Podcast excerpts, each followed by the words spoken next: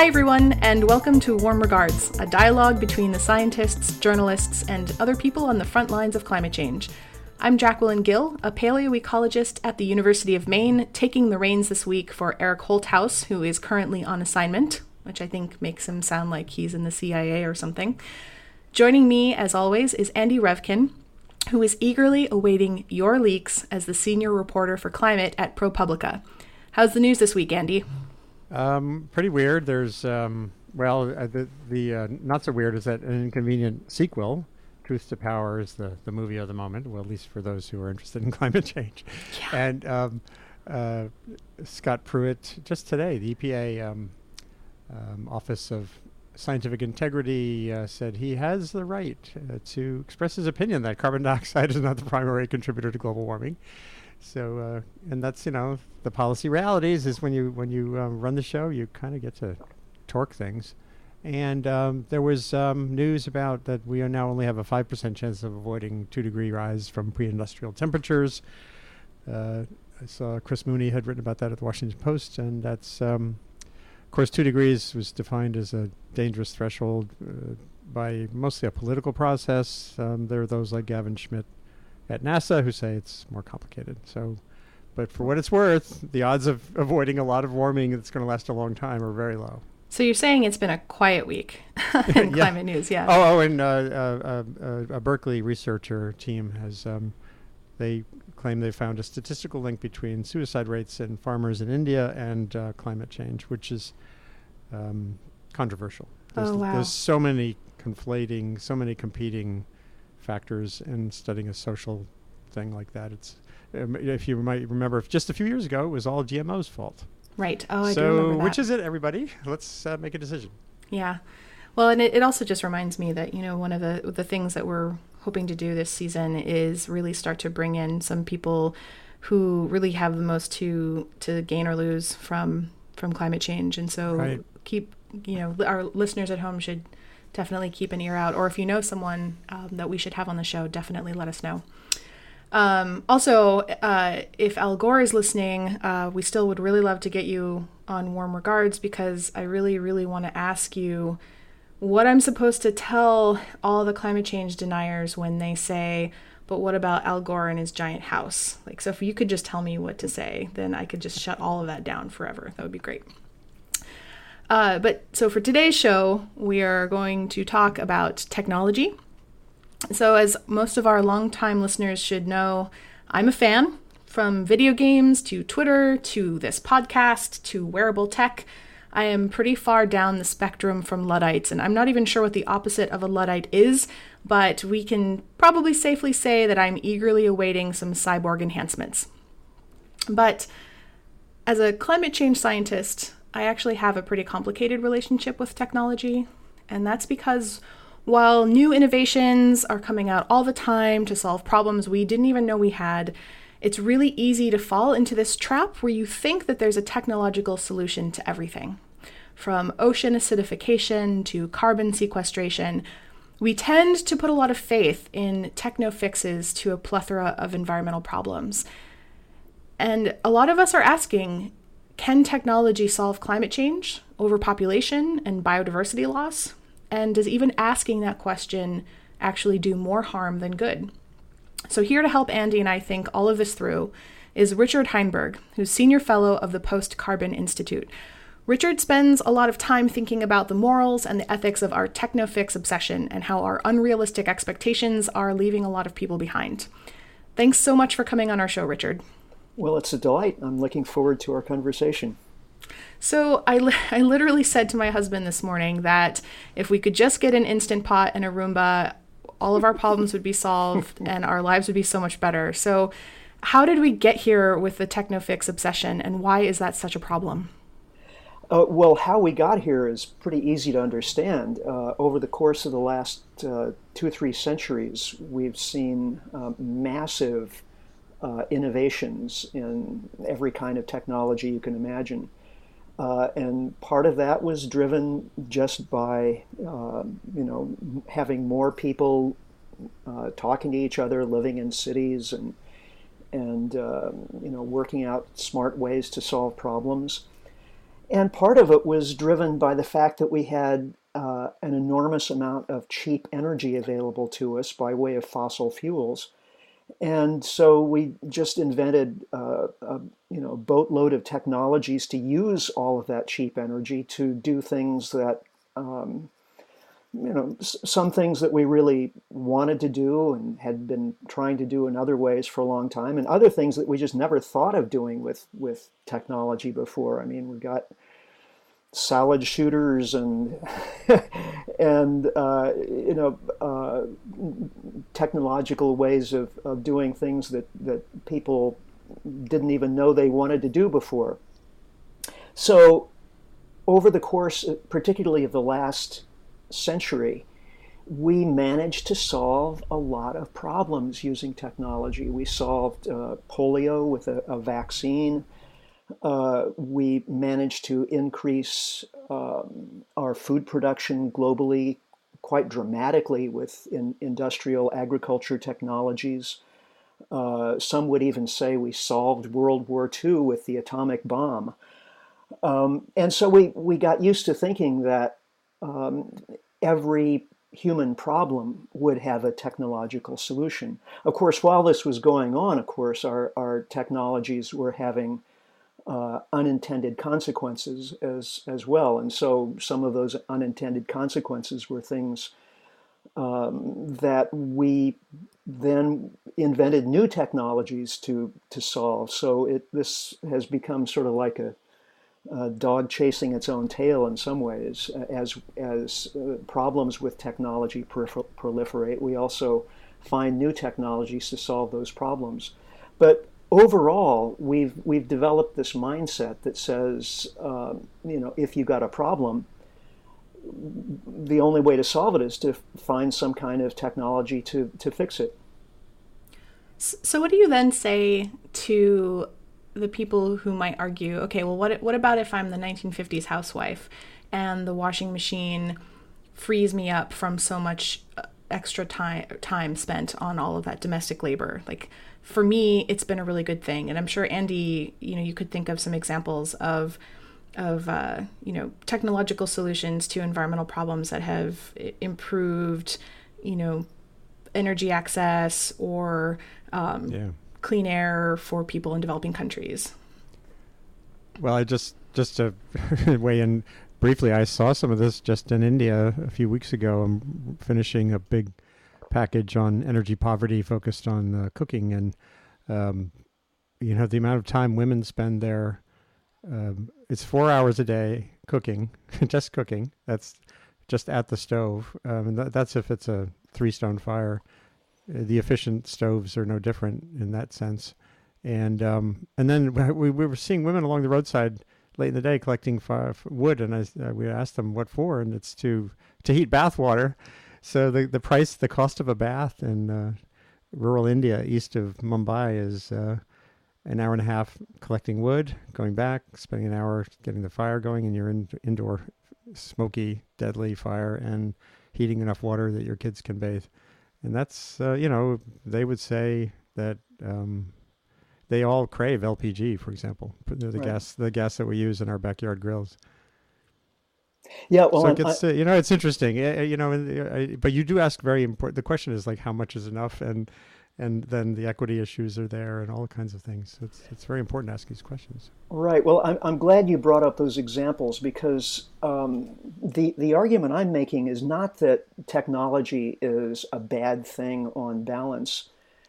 Um, the argument really is that we're we're depending on technology. Um, to solve some really, really serious problems we're having this century, uh, notably climate change, overpopulation, and biodiversity loss, that are themselves, to a very large extent, results of past implementation of, of technologies. Uh, climate change, of course, is the result of, of burning fossil fuels, which power uh, most of the technology we have in the modern world um, overpopulation is uh, is the result of some very good things. You know, as as I mentioned yeah. earlier, industrial agriculture and and also uh, developments in um, public health, sanitation, and so on.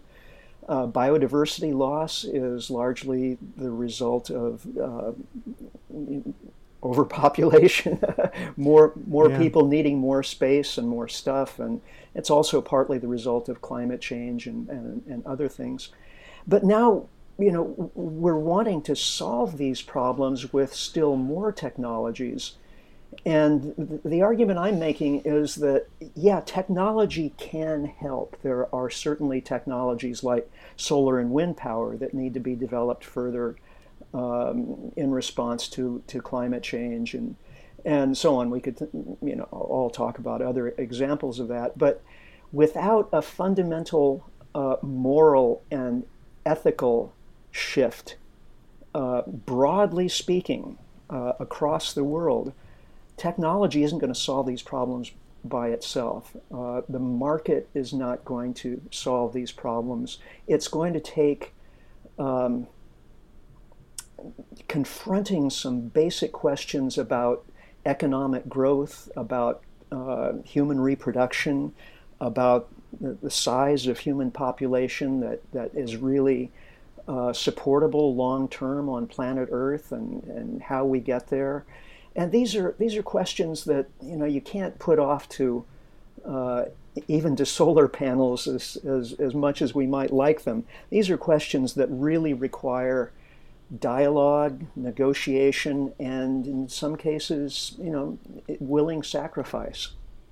So I'm glad that you made that distinction um, because, you know, often the the interpretation, you know, when, when someone calls for for you know greater environmental consciousness, often people hear, you know, you're going to take my stuff away and make, you know, why don't we all just go live in in caves and um, and just you know give up give up technology altogether. But you're it sounds like what you're arguing for is again not necessarily that the technological developments that have have helped people or improved lives have necessarily been bad but that we're then sort of projecting that reliance on technology into a set of solutions that are unrealistic for the future. And it it was it was interesting that you you, you mentioned the words you know moral and ethical. Um, mm and I'd love I'd love you to unpack that a little bit. I'd love to to hear what you mean when you say, you know, that we have a, a that there's a, a, we're not thinking about the moral and ethical consequences of that technofix obsession. So what do you mean by that? Well, uh, let's just take climate change for example. Uh, if we um, if we were really convinced that climate change could be solved by technology alone, then there there would be no need for uh, any you know serious uh, moral or, or ethical intervention.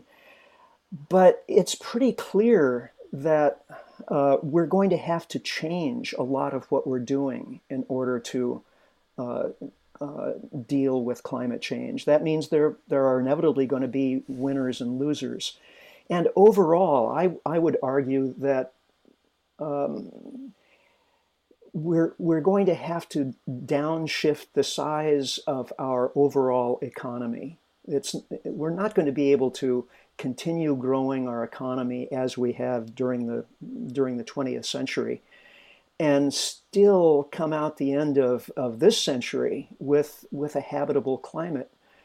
So how do you do that without um, making some, you know, really significant uh, moral choices and decisions, and how how do those get made without, you know, involving the people who are going to be most impacted? This is this has got to be a conversation that is both uh, political and and moral. Uh, otherwise, uh, you know, either the problem doesn't get solved because we just kick the can down the road, or uh, it gets solved in such a way that uh, you know some people benefit a lot and other people just fall off the edge.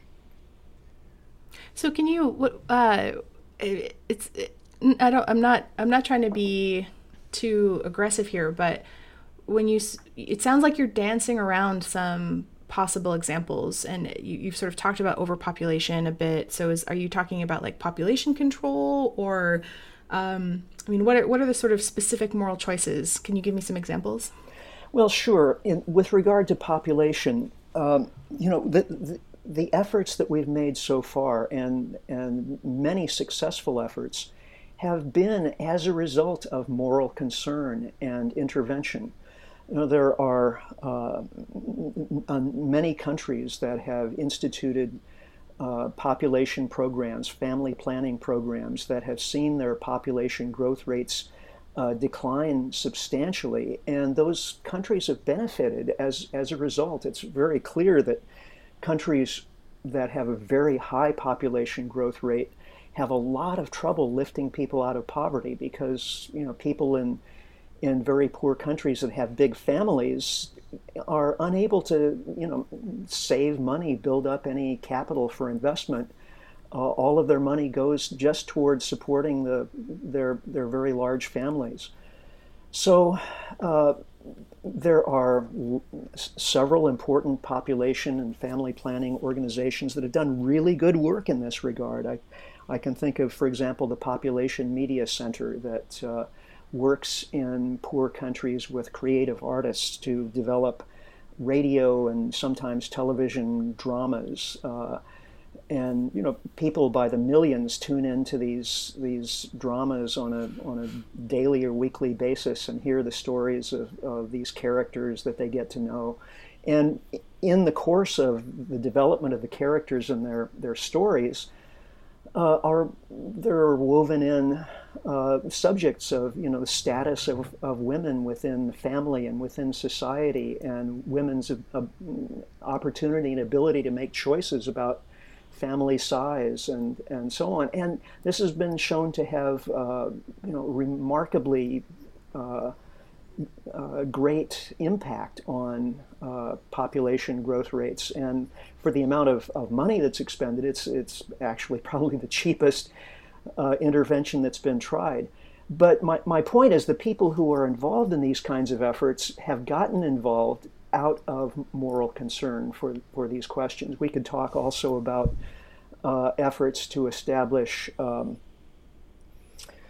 uh, uh, preserves uh, to uh, preserve habitat for, for biodiversity. Uh, these are efforts that have have their impetus in you know people, sometimes wealthy people, sometimes not. You know, seeing the the need for maintaining habitat so that we can keep biodiversity from declining further and sometimes making huge uh, gifts or, um, or spearheading government efforts to set aside land for this purpose. So, what, what we've managed to do for the environment over the last 50 years has mostly been as a result of moral intervention. And yet, now, at this critical point where we're finding, you know, uh, biodiversity loss, climate change, uh, you know, really banging on the door and requiring uh, more from us. So many folks, even in the environmental movement, are saying, you know, the moral conversation really isn't that important. What's important is just that we, you know, um, develop more techno fixes, and and uh, we we can't ask uh, people to uh, you know, change the way they live or or negotiate away any any current advantages that, that we have. That's that's just not going to work. What we what we need are, are painless ways of uh, um, you know s- solving the problem with more machines. it's uh, such a there's so many rich uh, threads here. I just want to pick on a couple. One is sure. that and I think the environmental movement has yet to um, articulate this. But the um, other value of making sure family planning capacity is uh, in your basket of policies when you think about climate change is that, and I've, I've mentioned this on the show before, um, in places like sub-Saharan Africa, where the, the by far the thing that is putting people at risk fastest is rising populations. It's not changing climate and and and in that area also the climate models are still really dumb. You talk to uh, the folks at the geophysical, uh, you know, GFDL, um, the the leading climate modeling centers. Uh, they still have big billion dollar models that disagree on whether Africa is that part of Africa is going to get wetter or drier. And, and and the marvelous paleo community that Jacquelyn's from has done really scary, incredibly scary works there, showing that, like Ghana, you know, that whole uh, band of countries south of the Sahara, are just implicitly super vulnerable to mega droughts uh, with our existing climate. Uh, so the thing that matters most, if you care about uh, reducing um, vulnerability, reducing risk to human populations, then if family planning, uh, and this has nothing to do with it, the normal argument for climate for po- population is, oh my God, there'll be more people, they're going to make more global warming. It's actually, this is the, to me a much more salient and urgent argument because it's on a time scale that matters and it relates directly to people's lives today or through the next 20 years, let's say. Right. So what about the the moral or ethical arguments that I mean when when people talk about population control um, you know often often people bring up things like the one child policy that China had and how that was devastating for girls um, or um, the you know the the moral or ethical arguments that you know we as Westerners can't turn around and tell developing countries that they don't get to have the the same kind of prosperity that we have. Um, uh, how I mean, how do you respond to those those counter arguments? Well, first of all, China is uh, about the only example we have of a country that's used coercive policies to reduce uh, uh, population growth rates there are many examples of countries that have used uh, non coercive uh, efforts quite successfully. Uh, one of those is Iran, which went from, right. I think, about a 4% annual uh, population increase uh, down to, uh, I think it's currently considerably less than 1%. It's le- lower than the, the global average. Thailand, I, I have a, a, a, list somewhere in my in this uh, manifesto, but those those are two that, yeah. that come to mind immediately. But I, I, I think, as I was saying earlier, it's important to see this as a human rights issue in countries with very high population growth rates. Um, the the prospects for people to you know pull themselves pull themselves out of poverty are much lower than in countries that um, that have lower growth rates. Um, and so, helping people in poor countries lower their birth rates is actually uh, a, a, a, human rights benefit that, uh, uh, fortunately, many countries acknowledge and, and welcome. Uh, I think that the, the, the argument that you know somehow this is a a first world effort to to uh, you know undermine people in in poorer countries or undermine their rights is completely wrong-headed. It's it's just the way other way around. And by the way, there's just one last thing about that, which is that, and I'm sure Jacquelyn knows this this too, that you know one more American is way more of a climate uh, influence than one more person in Ghana. Mm-hmm. It's yeah. uh, many times more. Uh, you have a one ton per person per year person, or a 17 ton per person per year person. That was that's what got me. Um, th- that that was in 2009. What got uh, Rush Limbaugh to suggest that I kill myself. when I when I uh, wrote, a, I, I mentioned a, right. in a webinar that um, you know actually maybe the best thing people could do um, is uh, think of, oh it was during the whole carbon it was uh, 2009 it was the run up to the climate bill. And i said well if you're going to have carbon credits and carbon trading shouldn't there be a trade for like avoided children? Yeah. and that was the thing he said well mr revkin you, if you think people are the worst thing that ever happened to the planet why don't you just kill yourself and save the planet by dying? So it gets to be pretty interesting sometimes. I, I remember that occasion yeah. Yeah and so i mean this is obviously like a, a very it's well it's not just a sensitive topic it's like a I don't know, that smack in the middle of a Venn diagram of a bunch of really sensitive topics. And so I'm really glad. I mean, I, I it, it, I'm, I'm not trying to, like I said, I'm not trying to be super mean and pushy. It's more like I just want to make sure that we're we're being really clear because so many people can hear this and and yeah. then just conflate these ideas with, you know, a bunch of you know, I think really wrong-headed ideas or wrong-headed approaches, um, or at least approaches that center the environment over over people. And I think that those approaches are are pretty doomed to fail. Um, mm. And uh, for a lot of different reasons, obviously, but um, not everyone agrees with me. Certainly, we often hear from listeners who are uh, annoyed at us for not being, um, uh, you know, I guess extreme enough or alarmed enough, um, or not willing to put you know the environment over human beings, or um, so cer- certainly there's you know this is a hard thing to talk about, especially when it's when you when you start to talk about population. I mean, it's interesting because when when I was in sort of middle school, this idea of overpopulation was was something that we got kind of hammered home, or at least I I picked up on it very very deeply um, as a sort of middle schooler and a high schooler, and then I felt I feel like it just fell off the radar. It was just for various reasons, some of which we've mentioned so far today. It, it just became something you couldn't talk about. Mm. Uh, it it was it's it was all about sort of innovation and, and increasing efficiency, reducing the sort of per capita emissions, and less about re- reducing the population overall or reducing the growth rates, I guess.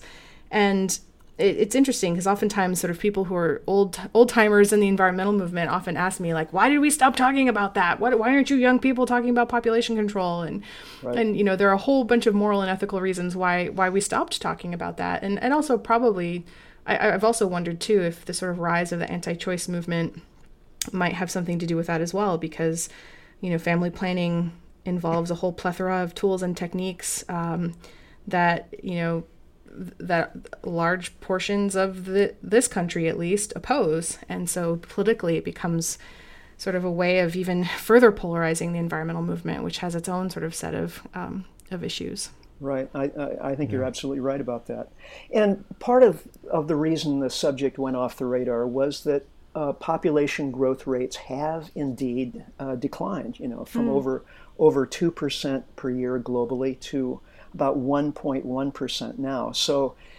you know, a lot of people would look at that and say, well, the, pro- the problem is solving itself.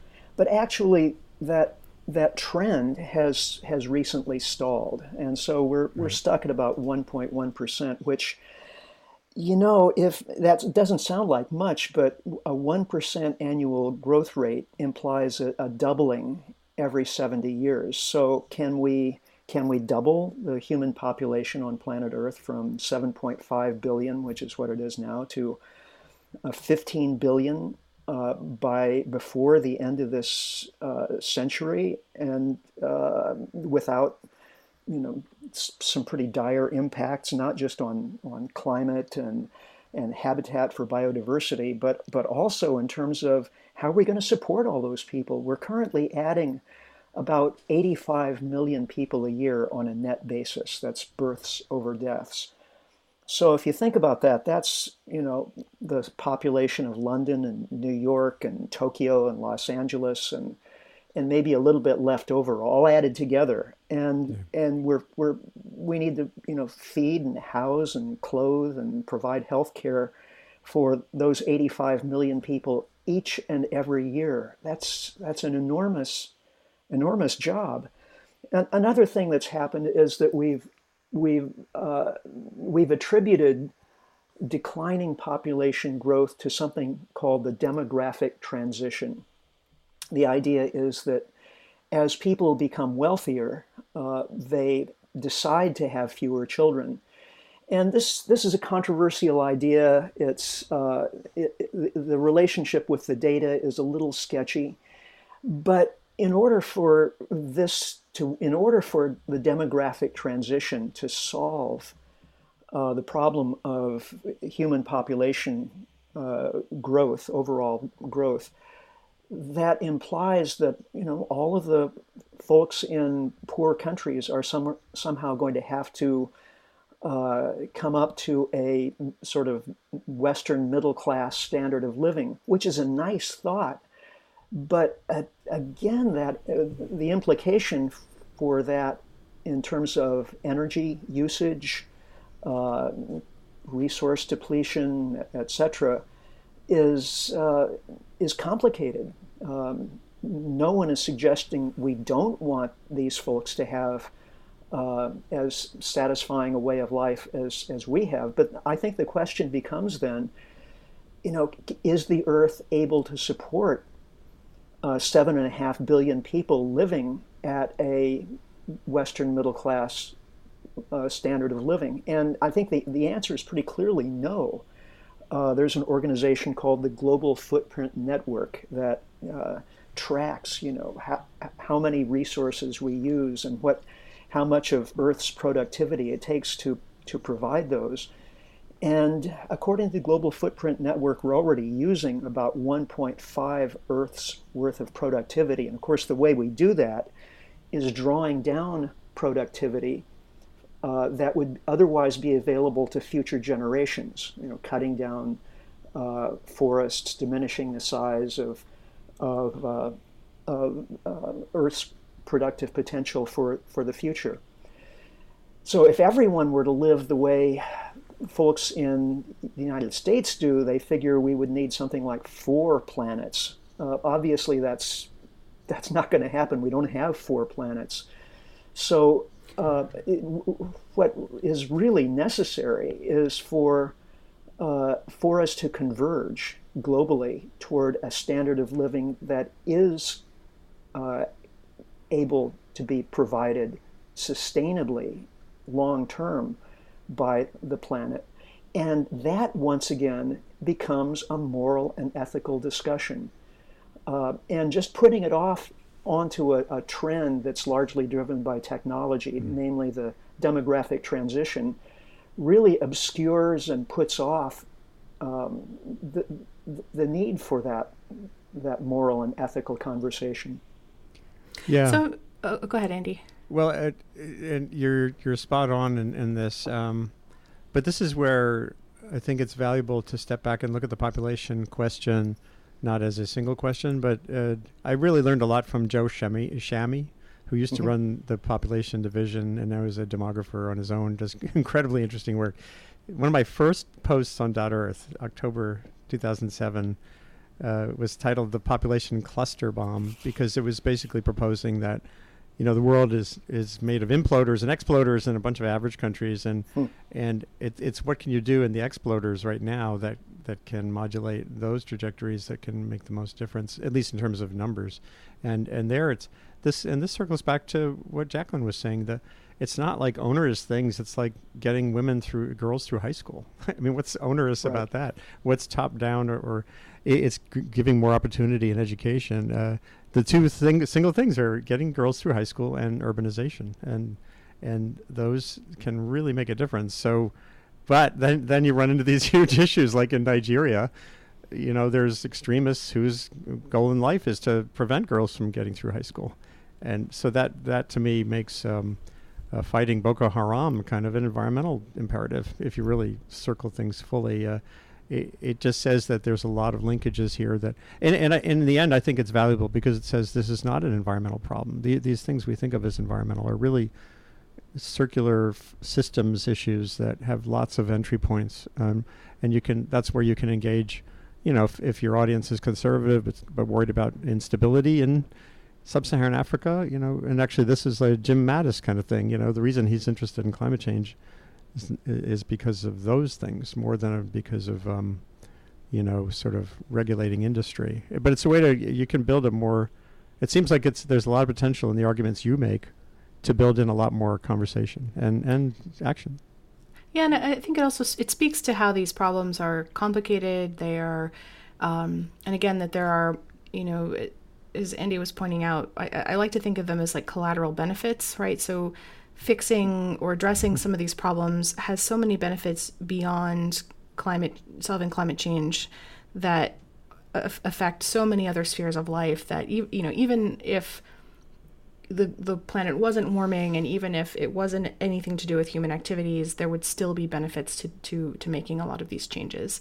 And and the complexity of the problem i think might be one of the reasons why there's such a fixation on on technological solutions. And for me, you know, aside from the the population issue, one of the the sort of technofixes that I come across a lot is is geoengineering. So a lot mm-hmm. of people ask me, you know, well, can't we just you know add iron to the oceans, or can't we just you know put sulfates uh, in the atmosphere and cool the planet manually and kind of offset these issues. And it sounds like such a simple solution, but so many of these proposed geoengineering fixes have so so many potential side negative side effects you know like adding sulfates to the atmosphere could you know result in ozone depletion or um, you know increased ocean acidification or increased acid rain or or or sky whitening i mean there's a lot of different sort of p- potential negative impacts of what seems like a very sort of simple straightforward solution and i think this this idea of a of a straightforward simple quick fix is so enticing because it means we don't have to think hard and we don't have to ask these difficult questions. Um, but it's also, I think, really damaging because it, it, it creates this, this sense that, well, we can just delay any action on climate change because eventually the technological solution will emerge. We can just sort of delay having to make a decision on these issues because innovation is happening all the time and there will be you know the, the magic bullet like the, the the way that you know steam, the steam engine sort of revolutionized production and transportation. Um, you know, we'll, we'll have the equivalent of the steam engine or the, the, the electric light bulb or, you know, something like that for the environment. So, you know, this conversation has led me back. I've actually been thinking like three times as we've been talking about Pete Seeger, because he wrote a great song called Doubling. You know, we've all been a doubling, doubling, a doubling, all been a doubling down through the years, which is about population growth. but then he also, um, I was sitting with him one day and we were talking about progress, and I can't remember how it came up, but he said, "Here's a, a clip. I it's on from Dot Earth. It's on my SoundCloud thing. Hold on." To put it this way, he said, scientists have the most dangerous religious belief in the world, and the scientists he's talking to, he, I have a page where he, he took a page to say, the scientist I'm talking to says, Charlie, I don't have a religious belief. I make all my decisions based on science, uh, double checked around the world, and then I move forward. Uh, oh no, my father says, you think that an infinite increase in empirical information is a good thing. Can you prove it? And of course, they can't prove it. Right. So well, that makes it an act of an article of faith. It's it's it's a religion. It's it's not it's not a scientific belief. It's a religion. So where do you go with that? And where does that? Well, the scientists tag up. You no right to ask questions like this. And my father shouts out, "Face it, it's a religious belief." so you you get the idea. It's about. Uh, there is a sense of faith there. You, no one could actually demonstrably say that we're not going to hit a wall.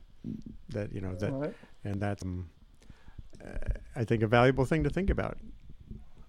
Are we are we on a spiral? You know, one of these upward spirals that's got that. Um, who was the guy with the feathers that came off?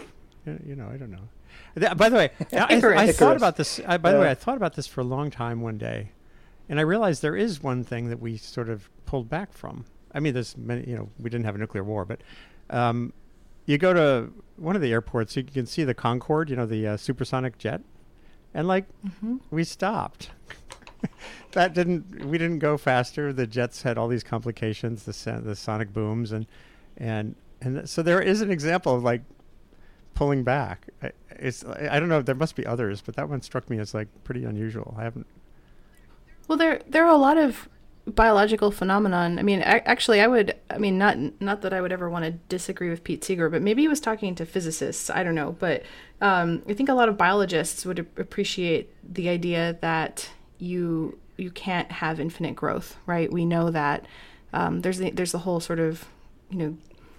Uh, green economics movement that, that really uses principles in, in ecology to really undermine this idea that you can't you can't have infinite growth right? There there will always be a point at which resources level off or, or no longer available. Populations will crash when they exceed certain thresholds. Like that's that's something that's very deeply ingrained in biology. And so um, I think that there are, there are lessons in in some of the sciences at least that that really also kind of underline that conclusion as well. Uh, Jacquelyn, I'd like to go back to something you were talking about uh, a little bit earlier, which was geoengineering. Mm. Um, oh yeah. And um, to, in my view, this is this is a, a window into a, a, different way of thinking about uh, solutions to our, our, our big environmental problems. Because geoengineering is, uh, is typical of sort of the symptomatic approach to um, to climate change. I mean, the, the symptom is the, the, the, Earth's getting warmer, so we you know we put some particles in the upper atmosphere to to shield the Earth from uh, a certain amount of solar radiation, so that uh, so that the Earth doesn't get as hot. But uh, really, these are systemic problems, and what we need is more systems thinking. Uh, another way of dealing with climate change might be, for example, to uh, build topsoil through different agricultural practices. This is uh, often called carbon farming. And it's not a complete solution. We wouldn't be able to sequester enough carbon, but it's, it's, it's something that would help and possibly help a great deal to you know, pull carbon out of the atmosphere and put it where it would actually do the most good.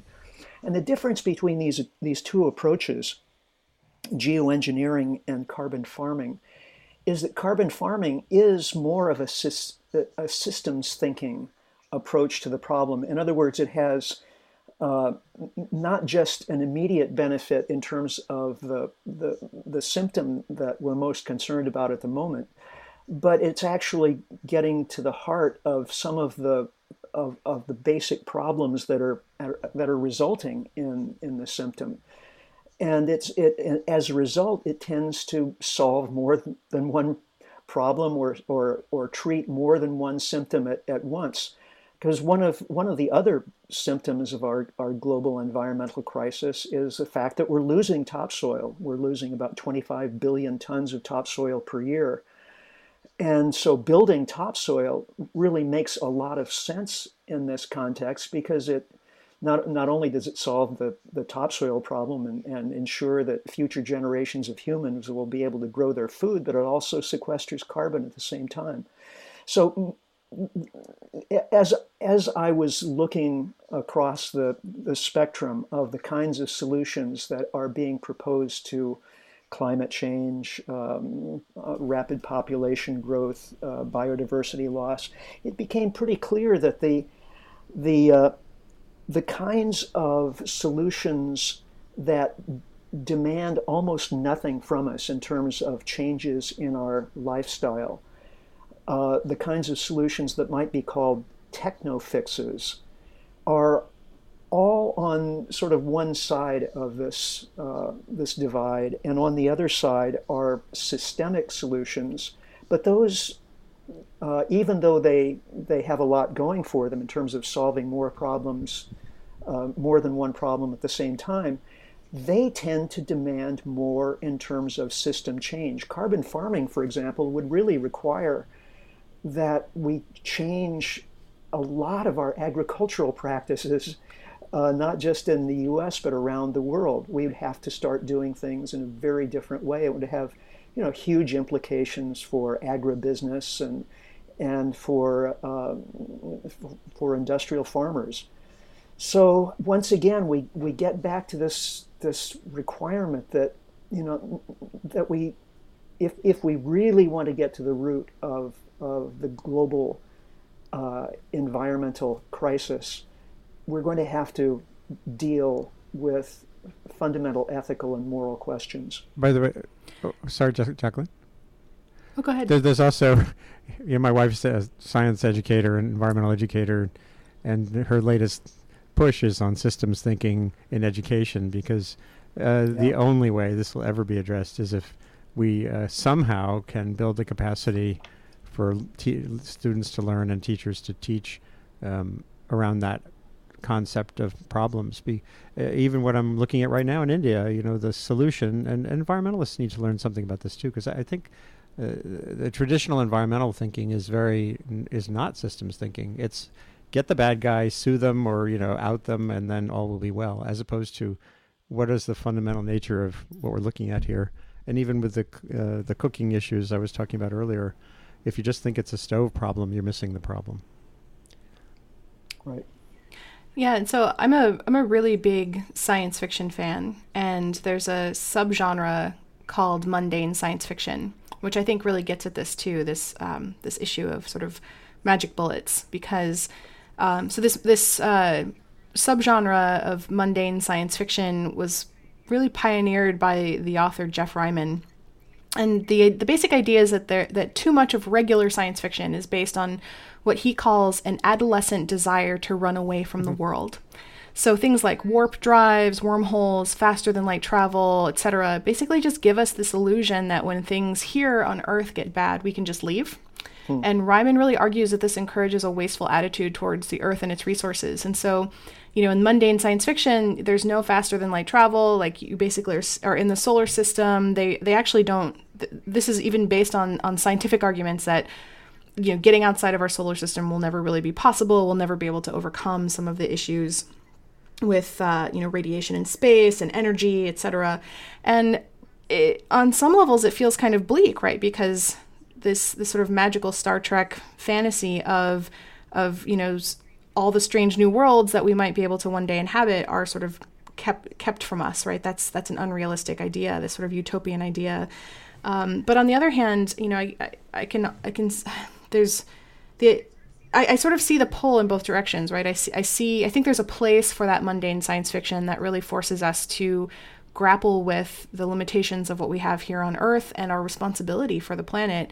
Um, but I also, on the other hand, feel like there's this need for, for, for vision and for, for hope and creativity and and possibility that I think you know the Star Trek scenario gives us. Um, but you know if if if at the same time it's it's really you know I, I often see people saying oh my gosh we have to get off the planet right we have to get off the planet because the planet is trash like there's no going back and it's this very sort of fatalistic view um, and it, it's so it's interesting that you know the idea of of um, these science fiction worlds where you can just hop onto another planet is both strangely sort of utopian in that there's always a possible future out there, but it's also somewhat, um, you know, kind of ironically, it's also a very dark vision of our own planet and this idea of giving up on Earth uh, when there's still so much that can be done. Um, I don't know. I, th- I think science fiction intersects really nicely with some of these things, not only in terms of the very ideas of geoengineering and, and, and how those will play out for, for people and planets. And I'd love to have Kim Stanley Robinson on the show sometime to talk about Mars. But um, yeah, I just I just think that there's some really interesting intersections there. Totally. Well, you know, it's about. You mentioned Kim. I, I had him do a guest post for Dot Earth when, when the uh, West Antarctic ice sheet news came out a couple of years ago. Um, everyone was saying, "Oh, you know, we're doomed. Um, it's already done." And I, I had him and Kurt Stager, who's, you know, thinks on long time scales, paleo guy, but looks fu- to the future too, and and oh, someone else. they, three people wrote. I asked them to envision a world with you know sea levels with substantial change by 2300. I said, let's take this out to 2300, and and they all came up with visions that were not. You know, what do you do? You know, let's get, get let's get let's look at this. You know, if we don't have like eh, there's so much sea level rise baked into the system anyway that if we don't have a younger generation that has at least a few people who are excited about the design challenge there, then and we're all just kind of gloomy doomy, um, then we're missing a, an important part of the realities of it. It's it's another form of denial. Right. Yeah. You know, we've been gifted this amazing planet, and uh, it's it's the only planet that we know of that supports any life uh, to speak of in our solar system, and the realistic prospect of our getting to another planet and being able to survive there are vanishingly small. So, uh, yeah, the, the, the sort of Star Trek uh, vision of, of voyaging to other planets and other star systems is, uh, um, you know, it's, it's intellectually stimulating, but it, in, in a sense, it's, I think, uh, taking us away from the, the, the core questions of, of survival here on this planet, which is, you know, what a gift what a gift we've been given with this amazing amazing blue gem in space I think that's the perfect place to, to end um, with that that vision. And uh, so that's that's our show for this week. And I, I hope you all enjoyed it. Uh, I know we only scratched the surface with some really really tough conversations. Um, we probably didn't cover half of the things that we could have and you know this is this is not the end. We will be back. Please do follow us on twitter at our warm regards and subscribe to our feed on itunes and stitcher and wherever your favorite podcasts are streaming. We want to make this your show as much as we can. So if there's something that you think we should discuss let us know. You can reach us at ourwarmregards at gmail.com and that's it for this week for Andy and our producers Eric Mack and Jesse Ann Baines, I'm Jacquelyn Gill. Thank you for listening.